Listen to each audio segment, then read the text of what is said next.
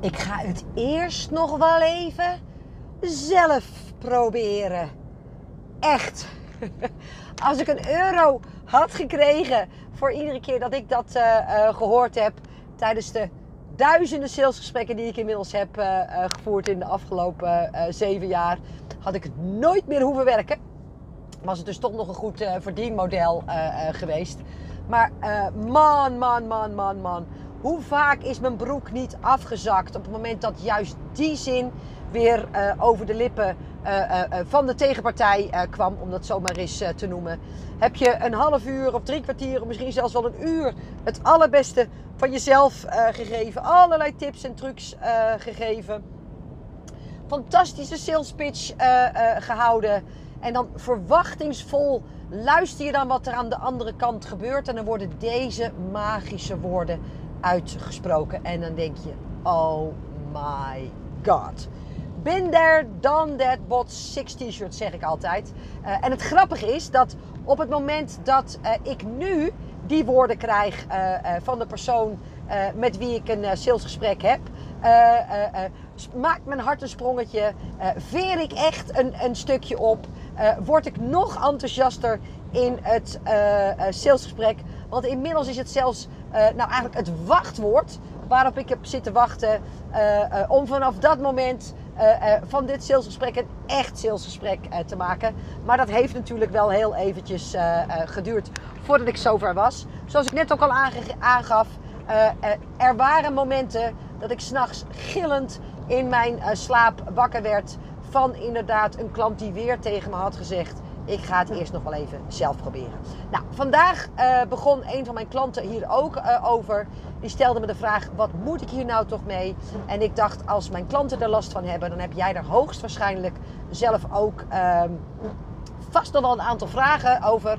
En uh, speciaal voor jou is dan deze podcast waarin ik je uitleg hoe het komt dat deze vraag gesteld wordt. En inderdaad hoe je hem ongelooflijk makkelijk kunt pareren en er zelfs van kunt gaan houden. Nou, daar gaan we. Uh, welkom bij de Kick-Ass Business Coaching Podcast. De podcast met boeiende tips voor een bloeiende praktijk. Ik zit in de auto. Uh, uh, ik heb een etentje gehad en ik ben op de terugweg. En ik zit een beetje te mijmeren. En onder andere over de vraag die een van mijn klanten mij vandaag stelde. Ik ben alleen mijn fluitje vergeten. Dus die moeten jullie deze podcast helaas ontberen. en ik laat ik het zo zeggen. ik ben niet zodanig bij stem dat ik nu zelf kan fluiten. maar volgens mij maakt dat allemaal niks uit. Want we gaan het inderdaad hebben over ik ga het eerst nog wel even zelf proberen. Nou, ook mijn klant zei van ja, en ik word er helemaal gek van. En heb ik weer een klant en dat is echt een unieke, ideale klant. En heb ik weer een uur uit zitten sloven. En dan krijg ik toch weer die ene zin, Prins, wat doe jij daar nou uh, mee? Nou, ik kan je natuurlijk van alles vertellen over hoe ik daarmee omga. Dat zal ik je ook absoluut doen in deze podcast. Maar je bent een coach of je bent het niet. Ik wil eerst dat je weet waar de vraag vandaan komt. Want hoe komt het nou dat ik hem natuurlijk uh, ook nog wel eens krijg, maar veel minder vaak. En inderdaad, dat als ik hem wel krijg, dat het juist de aanleiding is om iemand juist wel klant te maken. En niet de eeuwige dooddoener waar een gesprek nou uiteindelijk ook, het salesgesprek uh, uiteindelijk ook mee eindigt. En daar gaan we dus ook over hebben. Goed, nou, wat ik tegen mijn klant zei is dat natuurlijk ik eigenlijk bij het gesprek zou moeten zijn om exact te weten wat nou de oorzaak is van het feit dat je deze uh, uh, magische zin, nou ja, zo magisch is die niet, maar één of meerdere keren uh, in al je salesgesprekken te horen krijgt. En omdat, ik dat natuurlijk, omdat dat natuurlijk niet het geval is, neem ik even de oorzaken met je door. En dat is dus extreem belangrijk om dat te weten. Want op het moment dat je de oorzaak niet aanpakt, zul je natuurlijk deze zin in de toekomst nog net zo vaak om je oren geslingerd krijgen als dat je hem nu uh, hoort. En dat is natuurlijk het allerlaatste wat je wil. Nou, het eerste wat ik tegen mijn klant zei was: hoe komt het dat jij dus schijnbaar een gratis sessie en of een salesgesprek hebt met iemand bij wie de pijn uiteindelijk niet groot genoeg is? Want op het moment dat iemand tegen mij zegt: ik ga het eerst nog even zelf proberen, druipt er nog geen bloed uit, is er nog geen uh, uh, spoed, zijn er nog geen levens in gevaar en ben je dus altijd nog een nice to have. Wat ik altijd zeg is, stel nou dat je ehm, eh, met, ehm, weet ik veel, je hebt een keertje hoofdpijn gehad en je gaat ermee naar de eerste hulp. En die mevrouw zegt van, eh, ja, nou ja, weet je, eh, eh, ik denk dat je een keer een aspirintje moet nemen. En de volgende keer dat het gebeurt, eh, probeer dan eens op het moment dat je het opvoelt komen, dat je vast eh, twee uurtjes in een donkere kamer gaat liggen. Ik roep ook maar wat, hè. ik ben geen eh, arts. Dat jij dan zegt, ik ga dat eerst even zelf proberen. Zonder dat je een heel traject en een MRI-scan en een PET-scan en, en een bloedonderzoek bij een arts ondergaat. lijkt me niet meer dan logisch, want je hebt één keer hoofdpijn eh, gehad en het was wel vervelend. Maar de pijn is letterlijk en figuurlijk nog niet groot genoeg om jezelf echt optimaal binnenste buiten te laten keren. Nou, dat betekent dus dat, eh, wat ik tegen mijn klant zei, je hoogstwaarschijnlijk niet genoeg aan lead kwalificatie doet. En dat betekent dus dat je ofwel een gratis sessie hebt, als dat jouw manier is om een upsell eh, te doen, ofwel een salesgesprek hebt met iemand die op een eerste hulppost is binnengekomen met één keer hoofdpijn. Ja? En dan is mijn vraag aan jou, waarom is zo'n persoon door jouw ballotagecommissie eh, gegaan? Wat maakt dat je constateert, hé, hey, één keer hoofdpijn eh, gehad, die zit nergens te wachten op een medisch traject. Laat ik hem toch eens een, eh, een gratis sessie geven en of een salesgesprek met hem voeren. Wie weet dat ik de persoon in kwestie nog wat kan verkopen. Ja, weet je, dat is natuurlijk een heel klein beetje het verkeerde uitgangspunt. Dus helaas voor jou, het is inmiddels begonnen te regenen, ik weet niet of je dat hoort. Maar helaas voor jou eh, eh, eh, slinger ik deze dus in eerste instantie naar jou terug. Wat maakt dat jij tijd vrijmaakt, kostbare tijd vrijmaakt in jouw agenda om te spreken met iemand die geen urgentie heeft. En op het moment dat je nu een beetje wazig begint te kijken, ehm, eh, dan gaat dus eigenlijk dat deel van het salesgesprek al niet goed. Want dat betekent dus dat je eigenlijk met iedereen die maar met jou wil bellen, jij een telefoontje eh, eh, voert. En dat is dus niet de manier waarop ik te werk ga en ook niet de manier waarop ik het mijn klanten leer. Iedereen die met mij een gratis sessie wil hebben en of iemand die zich voor wil kwalificeren voor een salesgesprek, daar moet ik eerst wat van weten. Eh, om twee redenen. A, op het moment dat ik niks van je weet, is het geen salesgesprek, maar een uitvraaggesprek. Ehm, ehm, en dat is sowieso niet een hele handige eh, opzet van een salesgesprek, omdat je daarmee eigenlijk eh, de, de, de regie van het gesprek bij de ander neerlegt.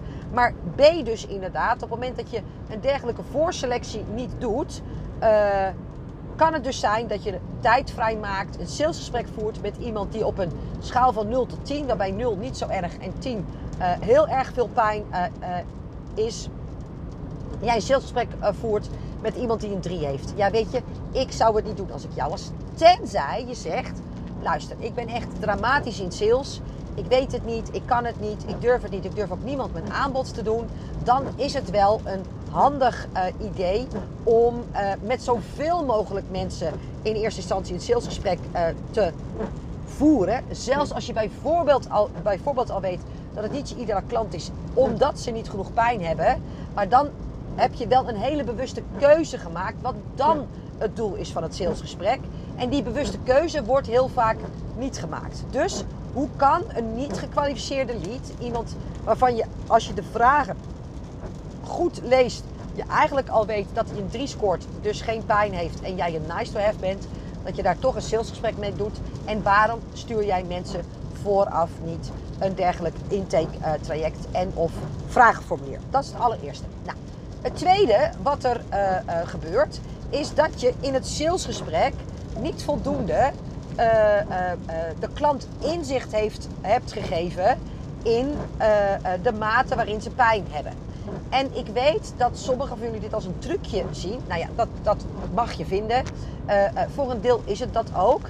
Maar ik wil wel dat je snapt en, en ook inziet dat ik niemand kan te confronteren met een pijn die hij niet heeft. Weet je, ik, ik verkoop een Eskimo nog een koelkast en ook nog een bikini als ik het eh, eh, nodig eh, zou vinden. Laat ik het zo zeggen. Ik ben knetter krankjorum op het sales spelletje. Maar als de ander het echt niet nodig heeft, omdat de ander er geen pijn op heeft, dan kan ik nog zoveel kritische vragen stellen, maar dan komt er ook niks naar boven. Dus wat ik altijd heel erg belangrijk vind, is dat tijdens een salesgesprek ik ook daadwerkelijk aan ze vraag, letterlijk, hoe groot is eh, eh, de schade die je ondervindt van het feit dat. En dan noem je ook daadwerkelijk de pijn. Die jij met jouw expertise ook op weet te lossen. Dus in mijn geval, de pijn van mijn klanten is in 9 van 10 gevallen dat ze best goed zijn in hun werk, maar echt geen fluit verstand hebben van sales en marketing. En dan is de pijn dus uh, dat ze geen enkele klant maken en daarmee, daarom dus geen euro verdienen. Nou, dan is dus de vraag die ik stel, uh, hoe vervelend is het dat je op dit moment geen inkomen hebt met jouw praktijk? Nou, als het nou een volledig gesponsorde hobby is, dan zal zo iemand zeggen, nou ja, weet je, het is voor mijn ego niet zo fijn. ik kan mijn missie niet zo goed leven. Maar er is bij mij geen enkele nut en noodzaak om geld te verdienen. En dat maakt dus dat als je me op de man afvraagt, ik dus eigenlijk op dit stuk niet zoveel pijn heb. Nou, die heeft dus op de schaal van 0 tot 10 uh, eh, een pijn van 3. En uh, nogmaals, dat had ik er normaal gesproken tijdens een ehm, formulier wat ik ze in laat vullen, een vragenformulier, al uitgehaald. Maar stel dat ik dat niet had gedaan, dan komt het ook niet naar boven. Ja, want ik kan niet, hoe goed ik ook ben, van een pijn 3, dat is zijn niet zo grote pijn, ineens een pijn een 9 maken. Maar op het moment dat ik uit het vragenformulier uh, uh, dingen haal als, als ik nou geen klanten ga maken, dan ehm, moet ik een baan verzinnen. Als ik ehm, geen klanten ga maken, dan heb ik een groot financieel probleem. Want ik kan mijn leningen niet terugbetalen. Als ik nu geen klanten ga maken, dan is inderdaad de pijn dat ik geen boodschappen meer ga doen. Weet je, die mensen hebben een, een pijn van minstens 6 of hoger. Dat zijn dus ook mijn ideale klanten. En bij hen vraag ik wel eventjes door van goh, neem eens mee.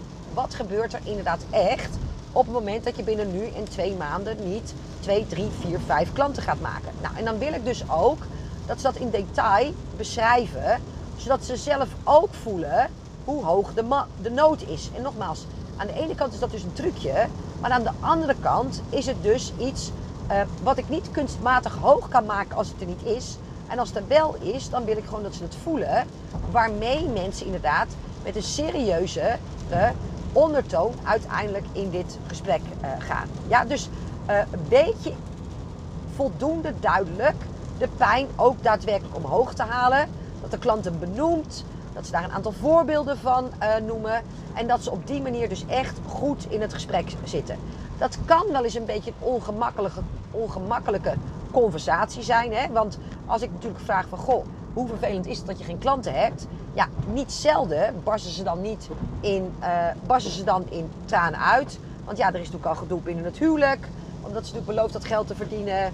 De financiële uh, nood wordt wat hoog. Ze moeten een baan zoeken en daar hebben ze echt geen zin uh, in.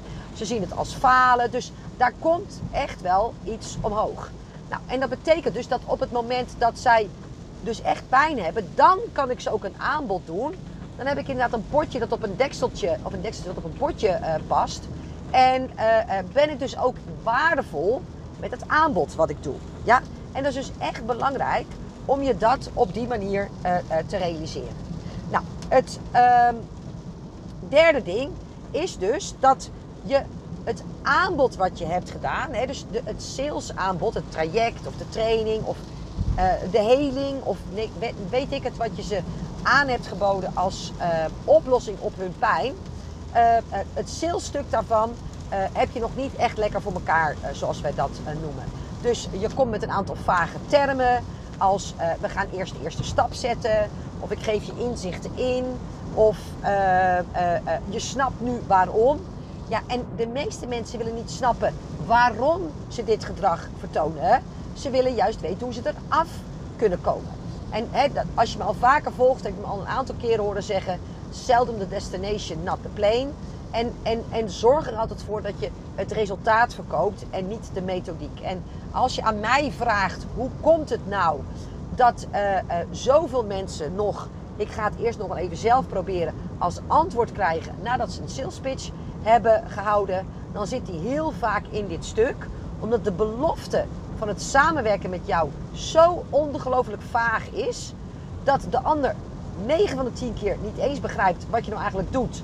En, en, en, en wat ik daar nou als koper mee opschiet. En daarnaast al helemaal niet eh, kan voelen. eh, waarom dat zo waardevol is. En waarom ik dus een investering van 5, 600, 800, 1000 euro of misschien wel 1500 euro of meer bij jou neer moet leggen. Als me niet eens totaal helder is wat ik nou anders kan, weet of doe als ik bij jou geweest eh, ben. En dat moet dan ook nog eens concreet gelinkt worden aan de pijn en het verlangen die ik op dat moment eh, heb. Ja, dus eh, het derde punt waarom het heel vaak niet goed gaat, is omdat je simpelweg niet over de sales skills bezit die nodig zijn om, ehm, wat ik altijd zeg, degene aan wie je het aanbod doet, het water in de mond eh, te laten lopen. Want jij snapt ook dat als je dan iets roept waarvan de ander denkt, oh, doe mij dat. Dan hebben ze al lang op de knop gedrukt. Dan willen ze niet eens meer weten wat het heeft eh, eh, gekost. Nou, ehm, eh, de vierde reden, en het zijn er vijf, hè, dus dit is, dit is reden vier.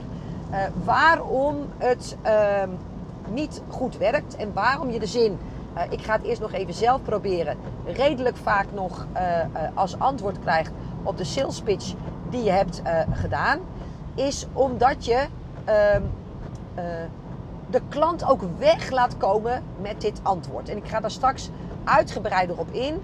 Maar voor mij is sales eh, niks meer en niks minder dan het wegtrekken van de pleister. En het echt heel duidelijk, in, heel duidelijk inzichtelijk maken wat nou werkelijk de pijn is die onder die pleister eh, eh, zit. Ik zat even in een, aquaplaning eh, stuk. Daarom moest ik even naar mijn, naar mijn stuur grijpen. Maar ik ben er nog. Ehm, en wij zijn daar heel vaak niet toe bereid. Waarom niet? Omdat we dan niet aardig meer gevonden worden. En ik zie nog te veel mensen in salesgesprekken gaan met de innige wens om aardig gevonden te worden. Eh, het bijzondere is dat ik dat niet heb. Om een aantal redenen. Ik geloof A, dat zachte heelmeesters stinkende wonden maken. En eh, op het moment dat ik tegen jou zeg, eh, nou ik denk dat er onder die pleister een wond zit. Nou ja, weet je, laat maar even zitten. Er zijn maar weinig wonden die op den duur niet uit zichzelf dicht gaan. Het kan zijn dat het nog een beetje gaat etteren. Misschien verlies je ook nog een keer een vinger. Maar uiteindelijk zal het allemaal wel goed komen. Ja, weet je, ik geloof niet dat ik de ander daar een dienst mee bewijs. Als het samenwerken met mij ervoor zorgt dat binnen drie dagen de pijn al minder is, letterlijk en figuurlijk. eh, de wond binnen een week eh, dicht is. En eh, daarmee het risico op het verliezen van een vinger of misschien wel de hele functie van de hand volledig weg is komen te vallen. Alleen, je moet daarvoor extreem eerlijk en oprecht zijn. Van joh, het is allemaal leuk wat er hier gebeurt, maar dit en dit en dit is de diagnose. Dit is waar je op dit moment in je business, in je leven, in je relatie, in je hoofd, eh, eh, eh, op de weegschaal mee te dealen hebt. En in mijn ogen gaat dit niet meer vanzelf goed komen. Daar zul je echt zelf iets mee moeten doen. En dat, en dat stuk, dat bloed, bloed eerlijk zijn, eh, eh, eh, is eigenlijk voor heel veel mensen nog een bijna onmogelijke opgave. Voor mij sta je dan niet fair in het coach en in het salesgesprek. dus als ik één ding hoop met deze podcast dat ik voor elkaar krijg, is dat je gaat snappen dat een salesgesprek voer je omdat de ander jou nodig hebt en niet omdat jij de ander nodig hebt. Zelfs niet voor de omzet, maar daar zal ik nog wel eens een keertje een andere podcast eh, over opnemen. Maar mijn vraag aan jou is inderdaad, ben jij bereid? En dat vroeg ik dus ook aan mijn klant die zegt, oh, oh ik krijg zo vaak eh, het woord eh, of het antwoord, ik ga het eerst nog even zelf proberen. Ehm, en waarom dat dus ehm, een dingetje is. Nou, ehm, je laat, heb ik tegen mijn klant gezien, ze ook nog niet voldoende zien waarom nou de uitspraak ik ga het eerst nog even zelf proberen een niet meer, niets meer en niets minder dan een belachelijke uitspraak is. En dat meen ik echt oprecht. Eh, ik, ik ga daar straks nog iets dieper op in als ik je uitleg hoe ik op een dergelijke eh, vraag eh, of op een dergelijk antwoord inmiddels reageer. En waarom voor mij juist op dat moment het salesproces pas begint. Maar het eerst maar even zelf proberen eh, eh, omdat ze 20 minuten naar je hebben geluisterd.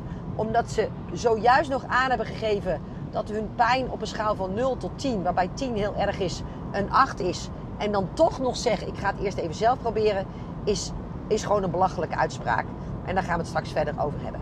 Nou, het laatste wat heel erg belangrijk is, waar de uitspraak heel vaak vandaan komt, ik ga het eerst nog even zelf proberen, is pure angst.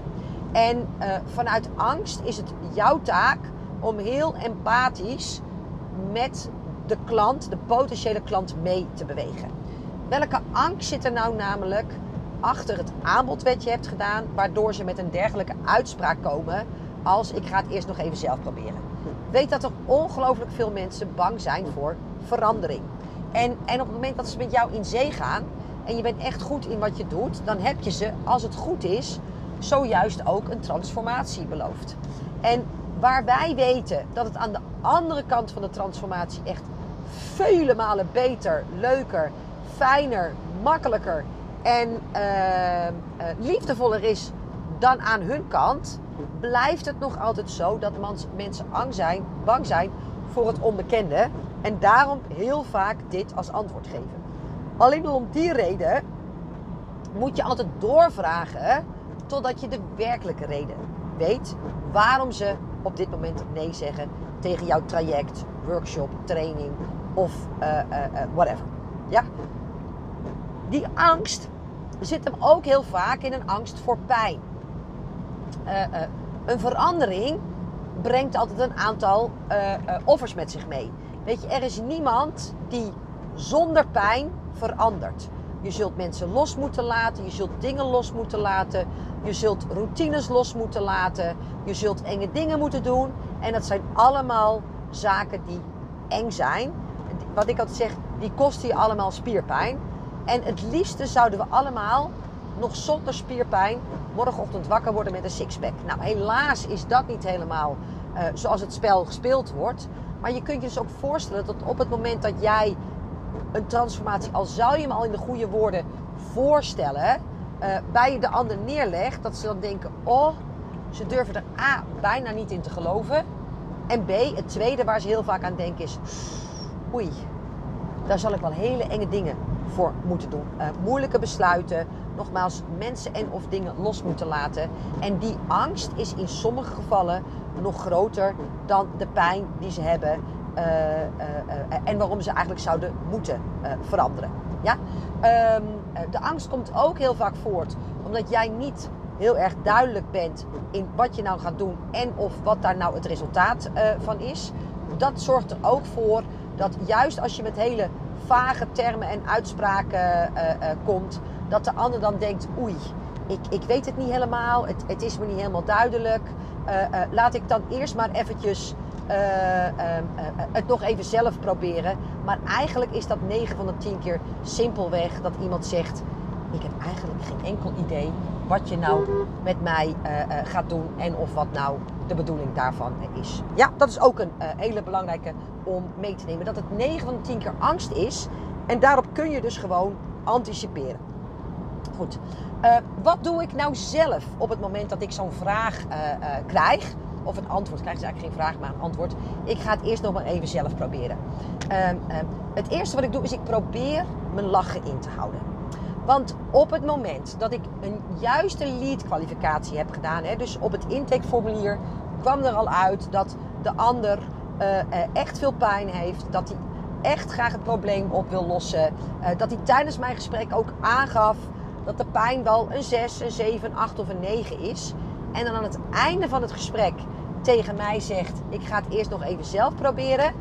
Nou, dan, dan, dan kan ik bijna niet anders dan, dan soms inderdaad uh, uh, uh, mijn lachen inhouden. Want het is eigenlijk hetzelfde als je auto finaal in de prak rijden, ermee naar een schadeherstelbedrijf gaan. die zeggen: Goh, mevrouw Prins, het spijt me, maar het ding is totaal los. En dat jij dan zegt: Oké, bedankt voor de diagnose. Ik neem hem mee naar huis. En dan ga ik eerst wel even proberen om hem zelf te maken. Terwijl je, laat ik het zo zeggen, nog nooit een schroevendraaier in je handen hebt gehad. Ja? Als het goed is, heb jij zojuist bij jouw klant geconstateerd dat jouw klant ook te maken heeft met een totaal los. En dat is niet vervelend, dat is niet een trucje. Iedereen die aangeeft dat zijn pijn een 6, een 7, een 8 of een 9 uh, uh, is, uh, heeft zojuist zelf al aangegeven dat er iets of iemand totaal los is aan die kant. En, en, dan, en dan zegt die persoon dus, ik ga het eerst even zelf proberen. Het is eigenlijk hetzelfde als dat je bij de arts bent geweest en zojuist de diagnose heeft, hebt gekregen, meneer en mevrouw, u heeft een hernia. daar heeft u eigenlijk drie MRI's en een operatie voor nodig. En dat jij dan zegt, ik ga het eerst nog even zelf proberen. En dan zeg ik altijd, hoe dan? En dat is dus ook daadwerkelijk wat ik dus tegen mijn klant zeg, die tegenover me zit uh, en die zegt, ik ga het eerst nog even zelf proberen. Wat ik altijd vertel is, nou dat mag ik wel hopen, want ik heb je net een aantal briljante tips gegeven die je sowieso uh, uh, toe moet passen, omdat ze heel erg waardevol zullen zijn. Want anders heb ik ook mijn tips voor niks gegeven en is mijn tijd een beetje verspilde moeite geweest. Maar leg mij eens uit hoe dan. En dat is wat ik intern denk, hè, dat hoe dan. Want, want echt, ik, ik kan er echt flabbergasted naar kijken. Het is dat je iemand ziet zwemmen uh, uh, en jij dan dus denkt dat je jezelf wel zwemles kunt geven. Ja, weet je, ik zou het niet proberen. Het, het geeft over het algemeen nogal wat vervolgschade als je jezelf leert uh, zwemmen. dat is vaak een poging van één keer proberen en daarna niet meer. Ja, weet je, ik zou er niet aan beginnen. Maar dat is dus ook precies wat ik met klanten heb. En dat is ook wat ik dus zeg. Uh, uh, uh, twee dingen. Eén ding is altijd dat ik zeg: Oké, cool dat je het zelf gaat proberen. En daar ben ik heel eerlijk in. Dan speel ik een beetje enthousiasme. Ehm, en dan zeg ik: Oh, wat gaaf dat je het zelf gaat proberen. Ik heb nog wel even tijd. ik wil je nog wel heel graag even helpen. Neem me even mee. Wat wordt je plan om dit vanaf morgen zelf op te lossen? En als het goed is, volgt er dan een ijzige stilte. Want zeggen ik ga het eerst even zelf proberen en met een concreet plan komen zijn twee totaal verschillende dingen. En hoe kan je nou verwachten dat iets vanaf morgen anders is als je er niet eens een concreet plan voor hebt, als je er nog niet eens voldoende kennis over hebt? Want wat ik altijd zeg, als na een gesprek met 20 minuten met iemand ineens al je problemen opgelost blijken te zijn, dan waren het al geen problemen in de eerste plaats. Ja, want een, een echt probleem is niet met, met 20 minuten uh, op te lossen. Nou, dan had je hoogstens een issue, maar had je geen uh, probleem. Ja, dus, dus uh, dit is altijd oprecht wat ik zeg. Oh, wat cool dat je het zelf gaat proberen. Neem eens even mee. Wat ga je dan doen? Ja, en, en dan zie ik de andere kant stotteren, stamelen. En, en, en ik kan dan echt nog in die rol dan ook nog bij zijn van... Ja, nou ja, ja nou oké. Uh, uh, nou ja, je zegt ik ga het zelf doen. Maar ja, goed, met wat je nou zegt, ja, zie ik het nog niet helemaal gebeuren. Uh, en toch ben je overtuigd dat je het zelf kan. maak het dan nog eens wat concreter. Nou ja, en dan worden ze op een gegeven moment paars, groen en, en rood tegelijkertijd. Nou, dat is ook het moment waarop ik ze wat extra zuurstof geef. En ze helpen van hun eigen onzin. want, want het is natuurlijk ook gewoon onzin. En dat laat ik ze op die manier door heel enthousiast te zeggen: Oh, cool, wat wordt je plan? daar zelf uiteindelijk achter te komen. Er zijn ook uh, momenten dat ik het op een andere manier doe. En dat is inderdaad als ik ze de vraag uh, stel: zeg luister, ik ben een beetje in de war, wil je me even helpen? Je bent, we zijn dit gesprek ingegaan omdat je op je formulier had aangekruist hè, dat je bang was dat je weer een baan moest zoeken dat de, het feit dat je de afgelopen uh, zes maanden geen klanten hebt gehad of te weinig klanten hebt uh, gehad, heeft je minstens 10.000 euro aan gederfde omzet uh, en inkomsten gekost. toen we net bezig waren, gaf je aan dat je nog maximaal drie weken hebt. En dan moet het echt gaan lopen, want anders heb je thuis afgesproken dat je weer gaat solliciteren. We komen er net achter dat je een groot probleem hebt. We komen er ook al even geleden achter dat je niet zelf op kunt lossen want anders hadden we dit hele gesprek niet gehad. Dan had je inmiddels al 23 klanten gehad. En nu zijn we zover dat we het op kunnen lossen. Ik bied jou de oplossing. En nou zeg je, ik ga het even zelf proberen. Wat is hier zojuist fout gegaan? Heb je nou, uh, hoe weet dat, uh, uh, net niet de waarheid gesproken toen je zei, mijn pijn is minstens een 9? Heb je niet de waarheid gesproken eh, toen je aangaf dat je echt binnen drie weken nu omzet moet gaan maken? Eh, heb je niet de waarheid gesproken toen je zei dat je het echt financieel zwaar hebt omdat je in de afgelopen zes maanden minstens 10.000 euro omzet hebt uh, uh, misgelopen. Vertel me even, ben jij hier een salescollega van mij die hier incognito, uh, incognito mijn salesgeheimen probeert te ontfutselen? Vertel me even wat hier nou aan de hand is. Want het kan niet zijn dat je steeds tegen mij zegt dat de pijn een 9 is. Dus je hebt eigenlijk een slagadelijke bloeding. Ik kom nu met naald en draad aan, want dat is de enige manier om een slagadelijke bloeding te verhelpen. Want pleisters doen het over het algemeen niet zo heel goed bij een slagadelijke bloeding. Laat ik het zo zeggen, ik zou het risico niet nemen. Maar dan hoef ik jou ook niet duidelijk uh, te maken. En nou zeg jij toch, ja, ja, doe toch maar een pleistertje. Hoe dan? Weet je, wat is er nou zojuist in onze conversatie misgegaan? En dan hou ik mijn mond. En dat is dus het moment waarop voor mij het salesgesprek en het dansen met mijn klant pas echt begint. Want dan ligt de bal bij de ander. En door het op deze manier te stellen, is het dus inderdaad belangrijk dat zij na gaan denken: ja, waarom zeg ik dit nou eigenlijk? Uh, wat ligt er nou eigenlijk aan ten grondslag? En dan, dan komt er vaak een hoop gestotter en gestamel. En dan is het vaak, ja, ik heb het geld eigenlijk niet. Of uh, ja, ik heb wel eens eerder een business coach gehad, maar dat werkte ook niet. Of uh, ik weet eigenlijk geen eens wat mijn aanbod is. Of, of ja, ik, ik kwalificeer eigenlijk mijn, mijn, mijn leads helemaal niet voor. Want als ik al een keer een gratis sessie heb, ben ik er veel te blij mee om hem dan de deur te wijzen. En dan hebben we dus echt een gesprek. En het coole is dat met al die argumenten die dan genoemd worden, en dit zijn natuurlijk mijn argumenten die ik krijg van mijn klanten, maar jij hebt natuurlijk jouw argumenten. En daar kun je dus gewoon op voorbereiden en op inspelen. Uh, uh, met ieder argument wat ze noemen, sta, sta ik en mijn aanbod sterker. En wordt de kans dat ze uiteindelijk ja zeggen tegen mijn traject alleen maar groter. En weet je wat helemaal echt als een tierenlier werkt? Dat op het moment dat je zegt, wacht even, luister. Mijn aanbod is van de tafel. Wij gaan nooit meer samenwerken. Hier eindigt het salesgesprek. Maar je moet me wel even helpen voordat ik neerleg. Wat is hier nou zojuist gebeurd? En dan herhaal je dat riedeltje wat ik net eh, herhaalde. En, en, en, en juist omdat je zegt wij gaan al niet meer samenwerken, wordt juist de wens aan de andere kant uh, om wel met je samen te werken vele malen uh, groter. En, en dit zijn echt de geheimen van een goed converterend salesgesprek, waarin je dus mensen aangeven vooraf en tijdens het gesprek dat ze echt, echt, echt pijn hebben. Dat jij geen nice to have bent. Het zou wel leuk zijn als, maar echt een must have. Ik kan hier geen week, geen twee weken, geen drie weken meer langer mee leven, meer langer meer mee bestaan. Uh, uh, om die klanten, om die potentiële klanten ook daadwerkelijk klant te worden. Je missie te leven, je praktijk vol te krijgen en om een meer dan gezonde boterham te verdienen. Ja? Oké, cool. Nou, dit was mijn uh, stuk.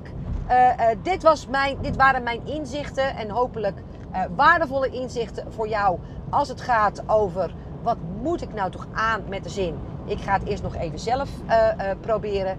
En ik vond het eigenlijk een heel gaaf moment om daar ook een upsell op te doen. want ja, je kunt het natuurlijk wel even zelf proberen. Maar waarom zou je niet door mij laten helpen?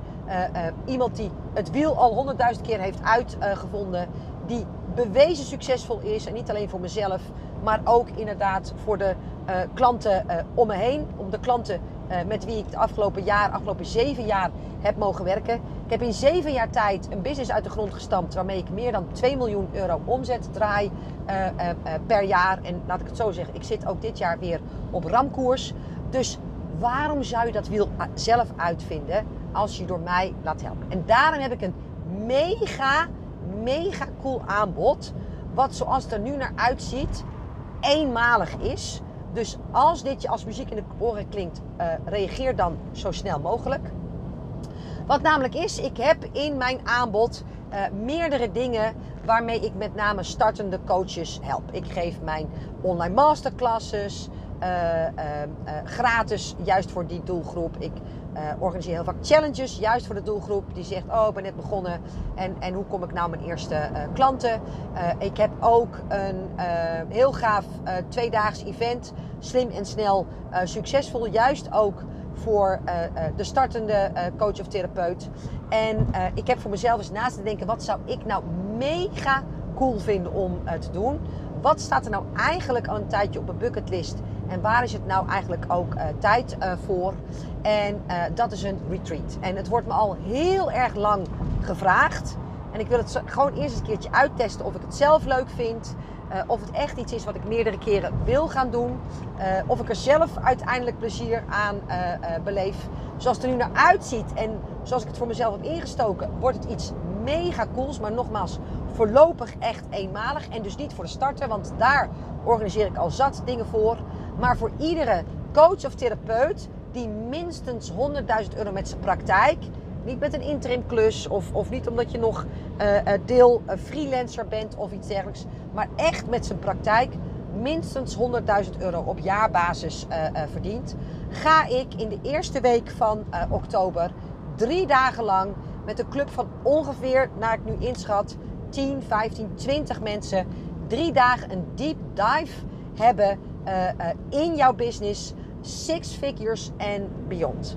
Waarom? Heel toevallig werd mij vandaag de vraag ook nog gesteld.